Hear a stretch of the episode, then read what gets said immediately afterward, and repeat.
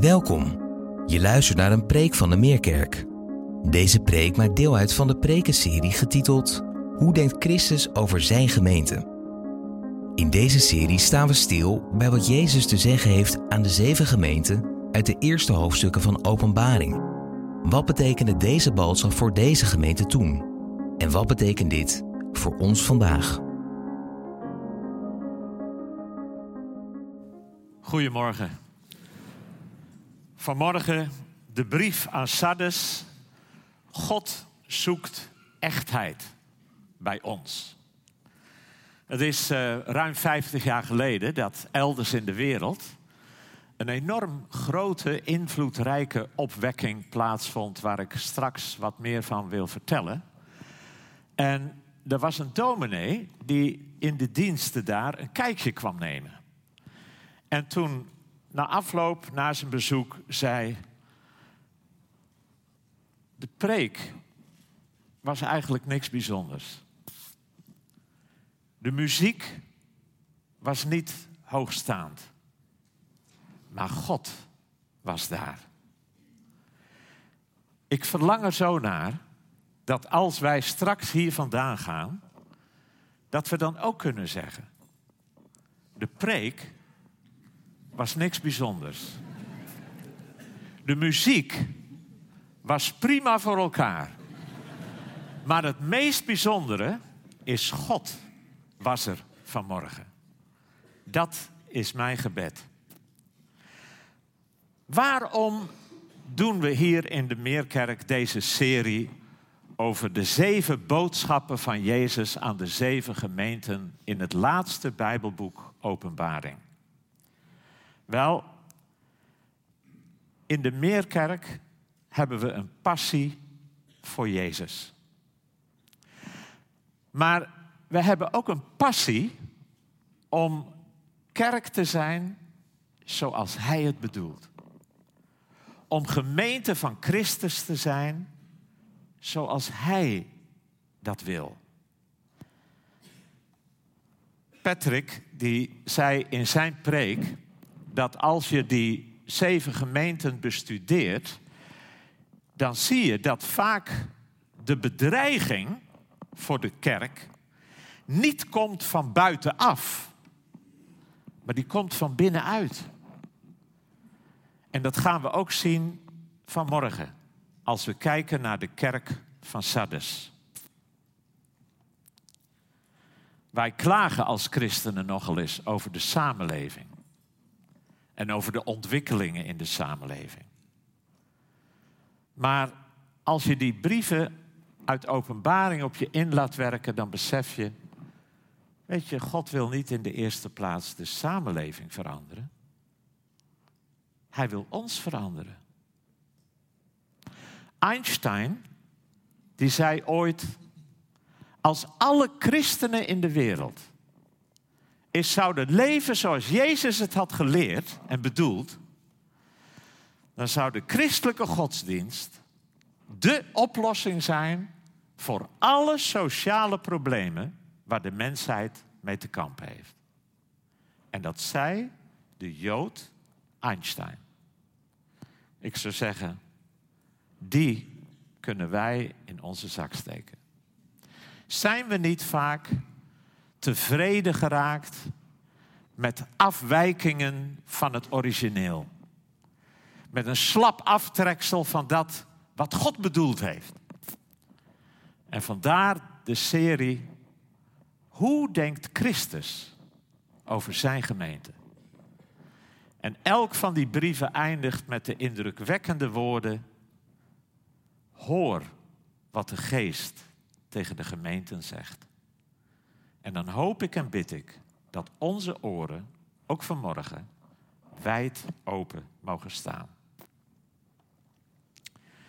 We zien hier een foto van het graf van de bekende, beroemde evangelist Billy Graham en zijn vrouw Ruth Graham Bell. Op het graf van Ruth Graham, links op de foto, staat een Chinees teken, want Ruth is dochter van een zendingsarts in China. Zij heeft haar jeugd doorgebracht in China. Het Chinese teken heeft de indrukwekkende betekenis, heb ik me laten vertellen, van ik, bedekt door Jezus, gerechtvaardigd. En daaronder staat de tekst die u misschien niet lezen kunt, maar dat zijn hele mooie woorden. The construction is finished. Thank you for your patience. Dat betekent zoveel als het werk in uitvoering is nu klaar. Bedankt voor je geduld. Als ik die foto zie, dan moet ik denken aan de kerk. Want wat zij zegt op dat graf, dat is waar voor ons als individu. Maar dat is ook waar voor ons als kerk. De kerk is niet af. Daar wordt keihard aan gewerkt. Op het moment dat de kerk af is, dan wacht ons een magistrale bruiloft. Een hereniging van Jezus met de bruid, zijn gemeente. Maar tot die tijd is het werk niet af. Zoals we zien in de brieven in Openbaring. Wat wij kerk noemen, dat komt van het Griekse woord Kyriake. Dat betekent letterlijk zij die toebehoren aan de Heer. Maar het woord voor gemeente in het Nieuwe Testament is vaak het Griekse woord Ecclesia. En dat heeft de betekenis in zich, het met elkaar delen van je leven. Dat is een spade dieper, om het maar zo te zeggen.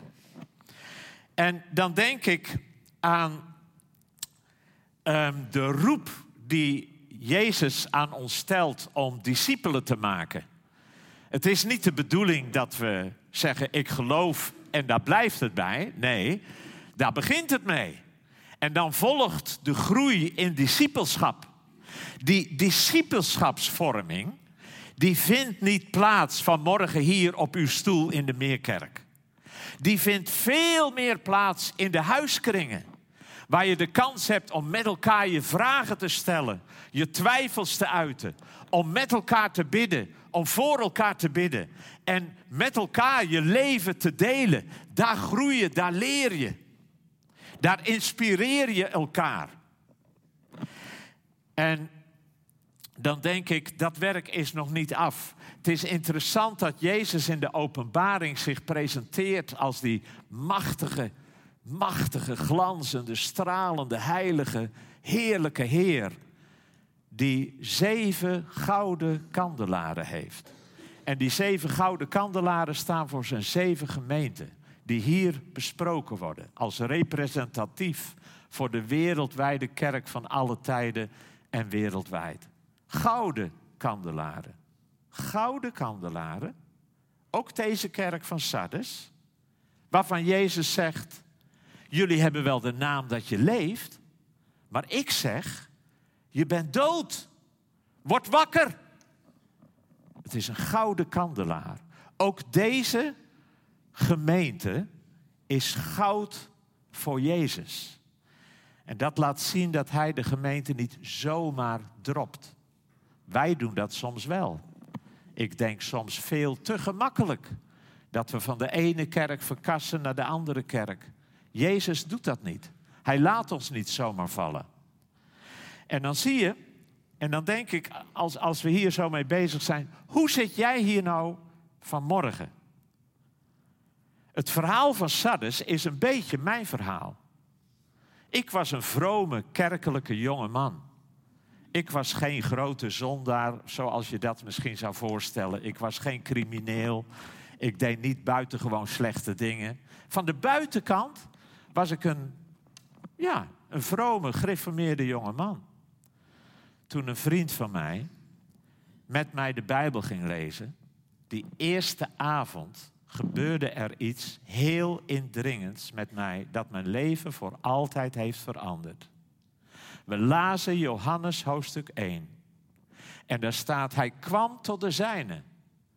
Maar de zijnen hebben hem niet aangenomen. De wereld is door hem geworden. Maar de wereld heeft hem niet gekend. En toen we gingen bidden, toen was het alsof het licht van God scheen in het donker van mijn hart. Want van buiten leek het allemaal wel mooi. Maar ik wist het. Van binnen ben ik donker. Van binnen zijn zondige verlangens, zondige gedachten. Van binnen is het helemaal geen licht. En toen heb ik gebeden, Heer, wilt u komen met uw licht om te schijnen in alle hoeken en gaten van mijn leven? Ik wil niets voor u verborgen houden. En wilt u me vergeven? Ik geloof in u. Hoe zit jij hier vanmorgen? Misschien zit je hier ook wel met de reputatie dat het best goed met je gaat. En dat anderen om je heen best een positieve indruk van je hebben. Maar jij weet van jezelf dat je helemaal niet de blijdschap ervaart waar de Bijbel over spreekt, als zijnde de vrucht van de Heilige Geest in jouw leven. Dat ken je helemaal niet. Ik denk dat God vanmorgen dan tot je spreken wil. Want Hij heeft andere plannen met je leven. Hoe denkt Christus over zijn gemeente? Als Jezus nu zou spreken en wij zouden hem een voorstel moeten doen, wat hij zou moeten zeggen, wat zouden wij dan willen dat Jezus zou zeggen? Nou, dan kan ik best een hele hoop dingen bedenken. Ik heb mijn leven in de zending gewerkt. Dan zou ik wel willen dat Jezus de kerk eens aanspreekt over de betrokkenheid bij zendingswerk. De kerk is vaak zo bezig met navelstaren, bezig met zichzelf. Geen oog voor de nood van de wereld om zich heen. Laat staan voor honderden miljoenen die niet de kans hebben gehad om van Jezus te horen. Daar zou Jezus eens wat van moeten zeggen. Misschien zeg je van nee, ik zou willen dat Jezus eens wat zou zeggen over de kerk. Dat we bezig moeten zijn met de eindtijd. En dat we bezig moeten zijn om al die dingen uit te leggen die te maken hebben met de eindtijd. Meer dan ander die zegt nee. Waar Jezus wat van zou moeten zeggen is, we hebben een hele lijst van meer dan 20 geestelijke gaven. Maar er zijn er 2, daar moet hij eens wat meer van zeggen. En zo kun je doorgaan. Jezus zou er eens wat van moeten zeggen dat we de goede Bijbelvertaling gebruiken. Want alleen de Statenvertaling is de goede vertaling. En zo kun je doorgaan. En dan is het zo opvallend dat waar Jezus wat over zegt, dat zijn zulke basale dingen. Gewone dingen. Hij zegt tegen de gemeente van Efeze, jullie liefde is bekoeld. Jullie liefde is niet meer wat het vroeger was. Voor elkaar en voor mij. Er is verdeeldheid, er is afstand gekomen, verwijdering van elkaar. Jullie liefde is bekoeld. Tegen een andere kerk zegt hij, jullie hebben de waarheid wel, maar je hebt het vermengd met een beetje valse leer. En nou is het geworden tot een verwerpelijk iets. Tegen weer een ander zegt hij, jullie hebben de heiligheid vermengd met een beetje immoraliteit. Tegen de Smyrna-gemeente, daar komt de vraag tot ons. De basale vraag. Wat mag het je nou kosten om Jezus te volgen? Ben je bereid om daar een prijs voor te betalen? En vanmorgen gaat het over dat Jezus door de mooie buitenkant heen prikt en zegt, maar jullie binnenkant deugt niet. Het zijn zulke basale dingen. Hoe denkt Christus over zijn gemeente? Vanmorgen Sardes. Wat weten we van Sardes? Die 7 gemeenten die liggen allemaal in het westen van Turkije relatief dicht bij elkaar. Aan de westkant van Turkije. En Sardes ligt 75 kilometer landinwaarts ten opzichte van Efeze en Smyrna, die vlak bij elkaar aan de kust liggen. De stad is de eeuwen daarvoor 2 keer overvallen, omdat de wachters niet goed opletten. En dat is interessant. Want in de brief zegt Jezus, pas op, want ik kom als een dief in de nacht. Dat heeft betekenis in het licht van de geschiedenis van Sardes. De stad is 2 keer overvallen, omdat de wachtposten niet goed bij de les waren. Het is een stad ook die is verwoest door een aardbeving in het jaar 17 voor Christus. Wij zijn de afgelopen dagen natuurlijk getroffen door de hartverscheurende beelden uit Turkije. In onze huiskring in Amersfoort, daar praten we erover. En toen zeiden we, soms dan weet je ook eigenlijk niet wat je bidden moet. Dan kun je alleen maar zuchten. Heer, wees ons toch genadig. Het is zo erg. Het is zo erg. En Turkije ligt in een gebied waar door de eeuwen heen altijd heel veel aardbevingen zijn gebeurd. Zo ook in Sardes. Sardes is verwoest geweest door een aardbeving 17 jaar voor Christus. In moreel opzicht was het een plaats zonder een hoogstaande moraal. De Griekse historicus Herodotus die schrijft over Sardes als een plaats met een losse moraal, slappe morele normen en waarden en een losbandig leven. Daar was de kerk waar wij vanmorgen over gelezen hebben. In vers 1, daar begint Jezus met de woorden om zich te presenteren als hij die de 7 geesten van God heeft. En dan eindigt hij met horen wat de geest tegen de gemeente zegt. Die eerste uitdrukking is eigenlijk een wat vreemde uitdrukking. Hij die de 7 geesten van God heeft. Nou, de meeste Bijbeluitleggers die leggen dat uit als slaand op de ene Heilige Geest in het 7voudig spreken tot de 7 kerken in Openbaring. En daarmee is de toon gelijk gezet. De Heilige Geest spreekt tot de gemeente. Door de buitenkant komt hij bij de binnenkant. En wil de Heilige Geest spreken tot hun hart. En Jezus zegt al, als de Geest komt, als de Heilige Geest wordt uitgestort, dan zal de Geest u overtuigen van zonde, gerechtigheid en oordeel. En dat is wat de Heilige Geest wil doen, ook daar in Sardes. Door de mooie buitenkant wil hij de vinger leggen bij de rotte plekken aan de binnenkant. En dan staat er ook in vers 1, men zegt dat u het leven hebt, maar u bent dood. De kerk heeft wel een goede naam, maar geestelijk gezien is het een dode boel. Jezus is niet zo geïnteresseerd in de buitenkant. Dat blijkt al in het Oude Testament, waar de profeten op een gegeven ogenblik zelfs het volk oproepen om maar te stoppen met het brengen van offers. Want, zegt de Heere God, jullie brengen wel offers, maar je hart is verre van mij. Dus de buitenkant is wel in orde, maar de binnenkant die deugt niet.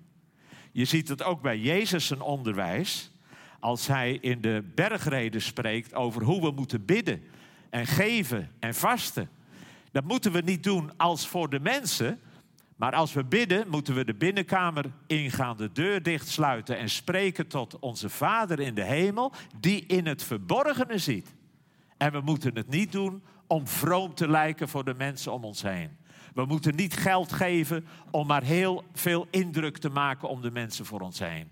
En als we vasten moeten we het niet voor ons uit laten bazuinen om te laten zien hoe vroom we zijn.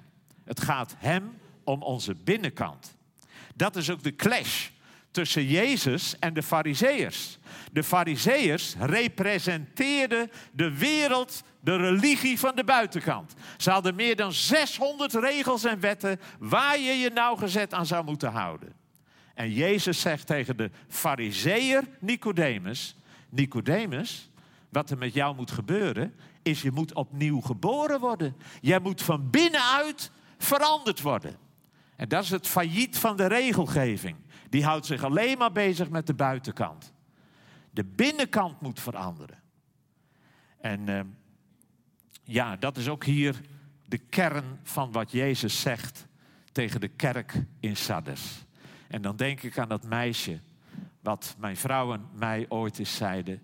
Jullie kennen mij maar voor de helft. Als je de andere helft zou kennen, dan zou je van me walgen. De buitenkant en de binnenkant. Jezus is geïnteresseerd in jou en mijn binnenkant. In vers 2, daar staan de woorden, word wakker. Uw daden schieten tekort in Gods ogen. In de herziene Statenvertaling staat dat hun werken in Gods ogen niet vol bevonden werden. Wat betekent dat? Wel, in het licht van alles wat in die brief aan de orde komt, de nadruk op de buitenkant, maar de geestelijke dode binnenkant, zou het wel kunnen zijn in de lijn van wat Jezus zegt in de bergreden. Dat ze dingen op zich wel goede dingen doen, maar ze doen het met de foute motivatie. Het is allemaal gedaan voor de bühne. Het is allemaal gedaan om een goede indruk te maken in de samenleving om hen heen. Maar het komt niet uit hun hart. Het wordt niet gedaan met de goede motivatie als voor de Heer. Word wakker. Uw daden schieten tekort in Gods ogen. Ze moeten wakker worden. Jezus zegt, wat jullie nodig hebben is een opwekking. Een reveil. Een geestelijk herleven. Van binnenuit, vanuit je hart. En dan staat er in vers 3, herinner en houd vast. Ze moeten weer terug naar de basis. Naar de kern van het evangelie. Zoals ze het ooit ontvangen hebben. En dat moeten ze niet weggeven en inruilen voor iets anders. Ze moeten breken met de slechte dingen die er door de jaren heen zijn ingekropen. Want dat gaat langzaam. Door de jaren heen. Het gebeurt niet van de ene dag op de ander. Nee, het is net als een kikker. Je kent het verhaal misschien wel. Als je een kikker van koud water in heet water doet, dan wil die er gelijk uit. Maar als je een kikker in koud water doet en hem dan op het gas heel langzaam op laat warmen, dan heeft hij het niet in de gaten en dan laat hij zichzelf zo verkoken. De verkeerde dingen zijn er niet allemaal tegelijk van de ene dag op de andere dag ingekomen. Nee, zo geleidelijk aan zijn er allerlei dingen ingeslopen. En Jezus zegt, jullie moeten terug naar de basis. En dan staat er in vers 4, maar enkelen in Sardes. Er zijn een paar gemeenteleden die vormen een uitzondering. Die zijn niet als de rest. Dat zijn geen foutloze christenen. Dat zijn geen superheiligen waar niks aan mankeert. Maar dat zijn wel mensen die wandelen met Jezus. En als er wat is wat fout is, dan belijden ze dat. En dan vragen ze om vergeving aan Jezus en aan elkaar. En dan maken ze het goed en dan gaan ze weer verder. Het zijn mensen die leven met de Heer. Voor wie het geloof een levende werkelijkheid is. Zij zijn het laatste restje in de kerk. Zij zijn hoop voor de toekomst van de kerk in Sardes. Dat is het verhaal achter heel veel opwekkingen. Het begon met 1, met 2, met een kleine groep. In Sardes waren er enkelen die hadden hun kleren niet besmeurd. En dan staat er in vers 5, wie overwint... Wie overwint? Nou, dat overwinnen, dat doe je niet van jezelf uit. Maar dat heeft de betekenis van wie overwint. Wie deelt door geloof en vertrouwen en wandelen met Jezus. Wie deelt in zijn overwinning. Hij heeft de overwinning behaald. En door op hem te vertrouwen, door één te zijn met Jezus, mogen wij delen in zijn overwinning. En dan eindigt het met die woorden, wie oren heeft, die horen wat de geest tot de gemeente zegt. Dan zijn we weer terug bij waar de brief mee begon. De 7 geesten in zijn hand. De ene heilige geest in zijn zevenvoudig spreken tot de kerk. Geopende oren, geopende harten, horen wat God tegen je wil zeggen. Je kunt de Bijbel lezen. Je kunt preken, beluisteren en toch hoor je niet. Horen, dat is aannemen. Horen is de diepte en de ernst van de woorden ervaren. Horen is bereid zijn om ernaar te handelen. Het Joodse begrip van horen is dat je niet hebt gehoord als je het niet hebt gedaan.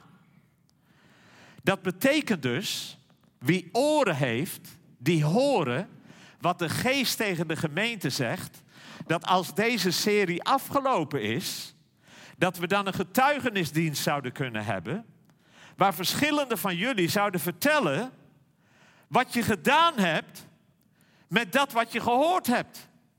Want dat is horen. Het is handelen. Het is doen wat je hoort. Schone schijn. Sardes ziet er van buiten heel goed uit. De kerk heeft een goede naam in de stad. Je voelt je goed als je daar de diensten bijwoont. Wij zouden zeggen, tjoh, wat een fijne kerk heb ik nou gevonden. Je komt er bemoedigd vandaan. Het is een blije club. Ze hebben een gelikt programma. Ze hebben een aantal goede projecten in de stad. En als je op je gevoel afgaat, dan voel je je wel helemaal thuis in die kerk. En als je de anderen in Sardes zegt dat je daar naar de kerk gaat, dan zeggen de mensen, oh gelijk, oh ja, daar heb ik van gehoord. Dat is een fijne kerk. Ik vraag me wel eens af, als wij nou de keus zouden hebben om naar de kerk van Sardes te gaan of naar de kerk van Smyrna te gaan. Smyrna staat voor de vervolgde kerk. Dat is de kerk die gelasterd wordt. Dat is de kerk waar sommige leden in de gevangenis zitten. Dat is de kerk waar Jezus over spreekt dat er doden zullen vallen. Als wij nou de keuze zouden hebben tussen de kerk van Sardes en de kerk van Smyrna, waar zouden we dan naartoe gaan? Nou, ik denk dat velen zouden kiezen voor de kerk van Smyrna. En dat we zouden zeggen van die kerk, voor de kerk van Sardes. Want van de kerk van Smyrna, die vervolgde kerk, daar zouden we al gauw van zeggen, ja joh, maar die mensen zijn wel erg zwart-wit. En ze maken het ook zichzelf wel erg moeilijk, hè? Want ja, die keizercultus en de keizer eer en aanbidding brengen. Weet je, God ziet toch uiteindelijk je hart aan. Zo erg is dat toch allemaal niet? Ze maken het zichzelf ook wel erg moeilijk, hè? Je hoort het mensen zeggen. Schone schijn. Het woord schijnheiligheid komt van het woord, het Griekse woord, hypocrites, hypocriet. Maar hypocrites was het woord van een toneelspeler. Een toneelspeler. Die dus een andere rol voordoet als er in werkelijkheid is. En daar hebben wij het woord hypocriet van. En ook het mooie Nederlandse, het beschrijvende Nederlandse woord schijnheilig. Het heeft de schijn van heiligheid. Ook vandaag denk ik dan, is het gevaar van wat in Sardes speelt ons gevaar. Wij hebben vaak een enorme nadruk op de buitenkant. Ik waardeer de Meerkerk voor het feit dat jullie de dingen altijd goed voor elkaar hebben. Dus daar is niks mee. Maar door een overbenadrukking van de presentatie, het gelikte programma, de bekende sprekers, de beroemde zangers, lopen we het gevaar dat we de buitenkant benadrukken ten koste van waar het echt om gaat. En ik denk dat je heel veel om je heen ziet waar dat gebeurt. En dat gevaar is ook bij ons. Wij moeten erop toezien dat we een goed programma hebben, dat we goed voor de dag komen. Het hoeft geen rommeltje te zijn, maar dat het uiteindelijk gaat om onze binnenkant. Om de heiligheid, om de reinheid, om de persoonlijke toewijding, om ons gebedsleven, om mijn lezen van de Bijbel, om mijn relatie met mijn broeders en mijn zusters. Is dat allemaal een getuigenis voor Jezus of niet? En dan denk ik dat Sardes daarmee een boodschap heeft die heel actueel is voor ons. En dan zegt dit gedeelte opnieuw, hoor wat de Geest tegen de gemeente zegt. Luister goed. Tracht te verstaan, zegt Paulus, wat de wil van de Heer is. Tracht te verstaan, probeer het te begrijpen. Kort geleden las ik dat een onderzoek in Nederland uitwees dat doorsnee christenen in Nederland, bijna de helft, leest nooit of zeer zelden zelf in de Bijbel. Hoe ver zijn we afgedreven van dat wat God voor ogen heeft? Hoor wat de Geest tegen de gemeente zegt. En dan kom ik bij de afsluiting. Wat wij nodig hebben is opwekking. Een geestelijk herleven. Een reveil.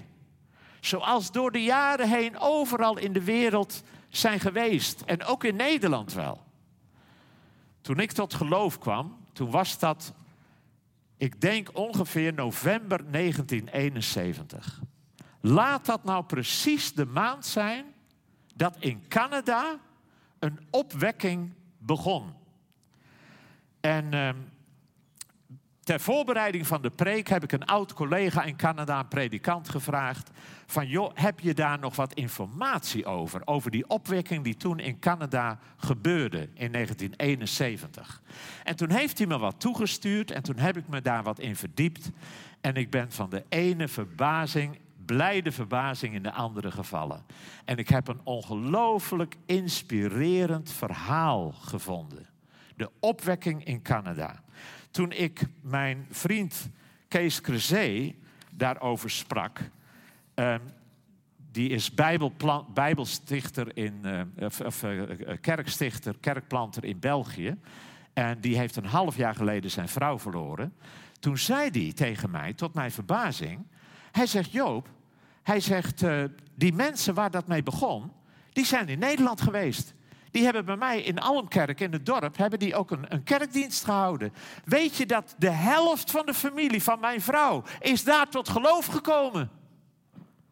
Toen ik die dominee in Canada vroeg, naar de opwekking in Canada, om me daar wat informatie over te sturen, toen was zijn antwoord, Joop, het is interessant dat jij me daar nu naar vraagt. Wij hebben net een predikantenretraite gehouden, waarbij alle predikanten wat vertelden over hun eigen achtergrond en hoe we tot geloof gekomen waren. Hij zegt, er waren verschillende predikanten die refereerden aan die opwekking als de tijd dat zij persoonlijk tot geloof gekomen waren. Het begon allemaal in Saskatoon. Met een 37-jarige tweeling. Een tweeling. Die samen evangeliseerden.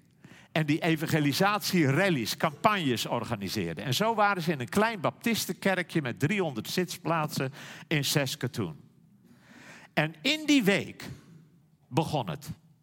En het begon met een vooraanstaande vrouw in de kerk, die al jaren bad voor een opwekking in Canada.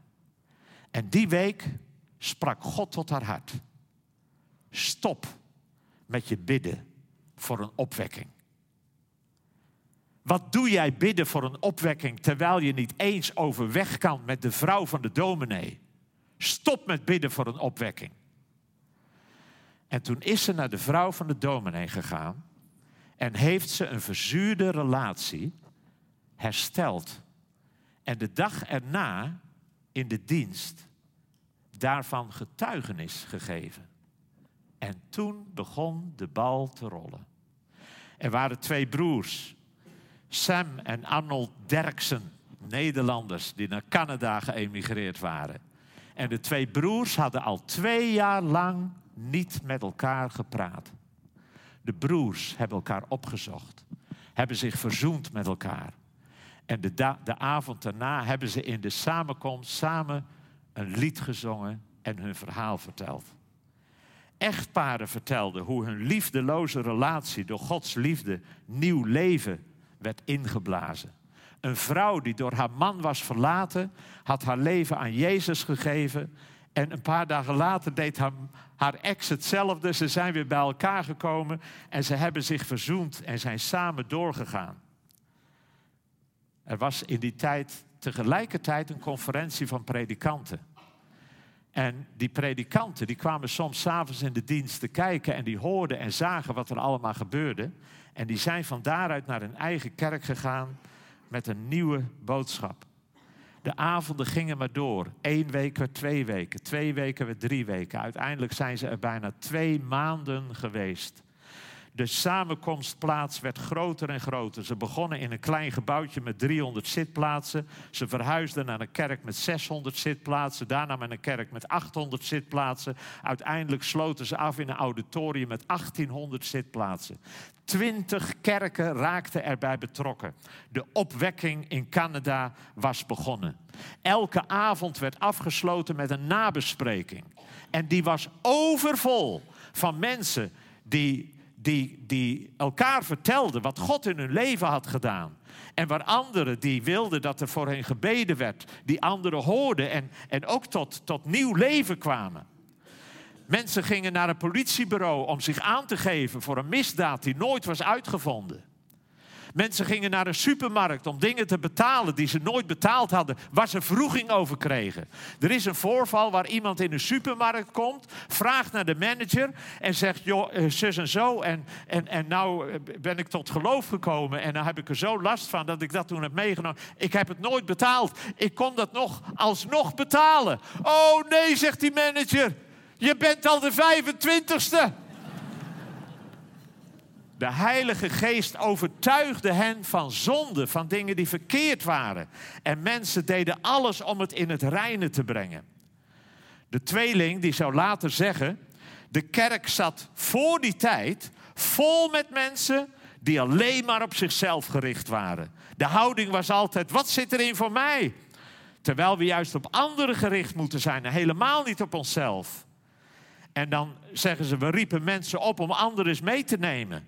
De kerk zat vol met mensen die niet eens met elkaar overweg konden. Eén predikant had de gewoonte om nieuwe gelovigen 7 weken lang te instrueren voordat die nieuwe gelovigen in de kerk kwamen en de andere kerkleden leren kennen. Maar dat was een shock voor ze. Wat is opwekking?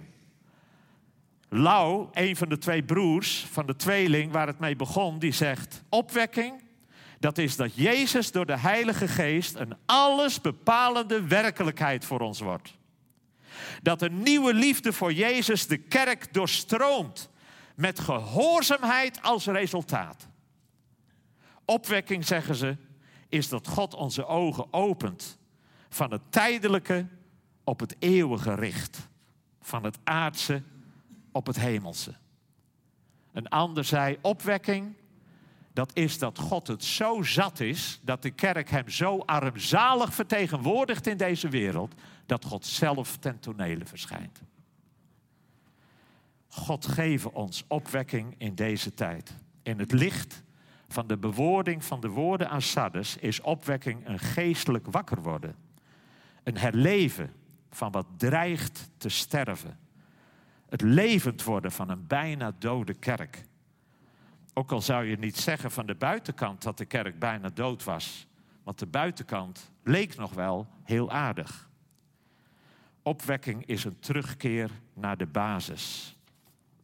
Wel, ik vertelde al over Almkerk, waar de tweeling kwam om een avond te verzorgen. En bijna de helft van de familie van de vrouw van mijn vriend tot geloof kwam. Ik herinner mij dat in de Griffenmeerde kerk, waar ik ooit ben opgegroeid, een dominee was uit Canada, uit die opwekking, die bij ons in de kerk kwam preken. Maar het was eigenlijk een beweging van gewone mensen. Mensen die elkaar vertelden wat God in hun leven had gedaan. De een vertelde het de ander. En zo gingen groepjes, teams erop uit om naar andere delen van Canada ook het verhaal te vertellen. En dat waren dan iemand die een kort boodschapje kon brengen, mensen die konden zingen en mensen die hun getuigenis gaven. Er waren op een gegeven ogenblik 3000 van zulke teams op pad door Canada. Om het verhaal te vertellen van wat God begonnen was in Saskatoon. Gebroken relaties werden hersteld. Gestolen voorwerpen teruggebracht. De media beschreef het als een revolutie van liefde. Een predikant zei het zo. De opwekking heeft meer bewerkt dan 1 miljoen uren van pastorale gesprekken ooit zou kunnen doen. Hoor wat de geest zegt. 2 mensen kunnen hetzelfde horen. En er heel verschillend op reageren. Ik heb de zegen gehad, een dominee gehad, die altijd enorm veel voor mij betekend heeft. Als ik die man zag en hoorde, dan had ik het gevoel wat hij heeft. Dat wil ik ook. En de ouderen onder jullie kennen hem nog wel. Dick van Keulen. Dat was mijn dominee in mijn kerk, 25 jaar. Maar een ander heeft dezelfde dominee gehoord. En die zegt, ik had niks met die man. De een hoort Jezus en die valt in aanbidding op zijn knieën neer. En zegt, Jezus, u wil ik volgen. Een ander hoort Jezus en die pakt stenen en die wil hem doodgooien. Hoor wat de geest tegen de gemeenten zegt. De opwekking in Canada heeft zo'n enorme impact gemaakt dat in Canada zijn heel veel bijbelscholen. Alle bijbelscholen moesten bijbouwen om plaats te geven aan de toestroom van nieuwe studenten. God geven ons opwekking, herleving. Niet de samenleving moet veranderen. De kerk, wij, ik moet veranderen. Zelfs in een kerk als die van Sardes, vol met naamchristenen, kan het. Het is niet te laat. Er zijn er enkelen. Een ziek lichaam kan beter worden. Een kleine groep kan het verschil maken. De Meerkerk kan het verschil maken. Dat is de boodschap van Sardes. Zullen we samen bidden?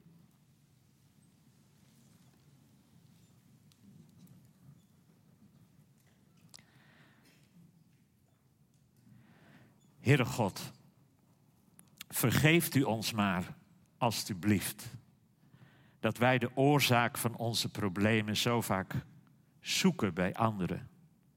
Zoeken in de samenleving, maar niet bij onszelf. Uw licht schijnt vanmorgen in onze harten, in onze gedachten. En als wij horen over de opwekking in Canada, en als wij lezen over uw woorden gericht aan de kerk van Sardes, en als we dat leggen naast ons eigen leven en naast de Meerkerk, Heer, dan verlangen we intens. Dan verlangen we intens naar het nieuwe leven zoals u het hebt bedoeld. Vergeef ons. Vergeef ons, Heer, voor gevallen van liefdeloosheid.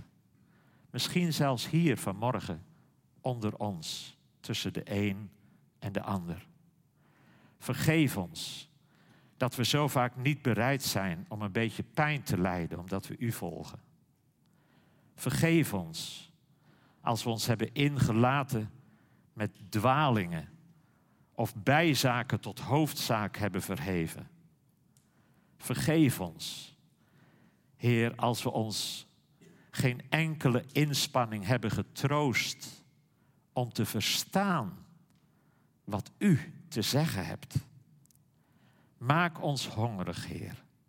Maak ons verlangend naar de dingen van u.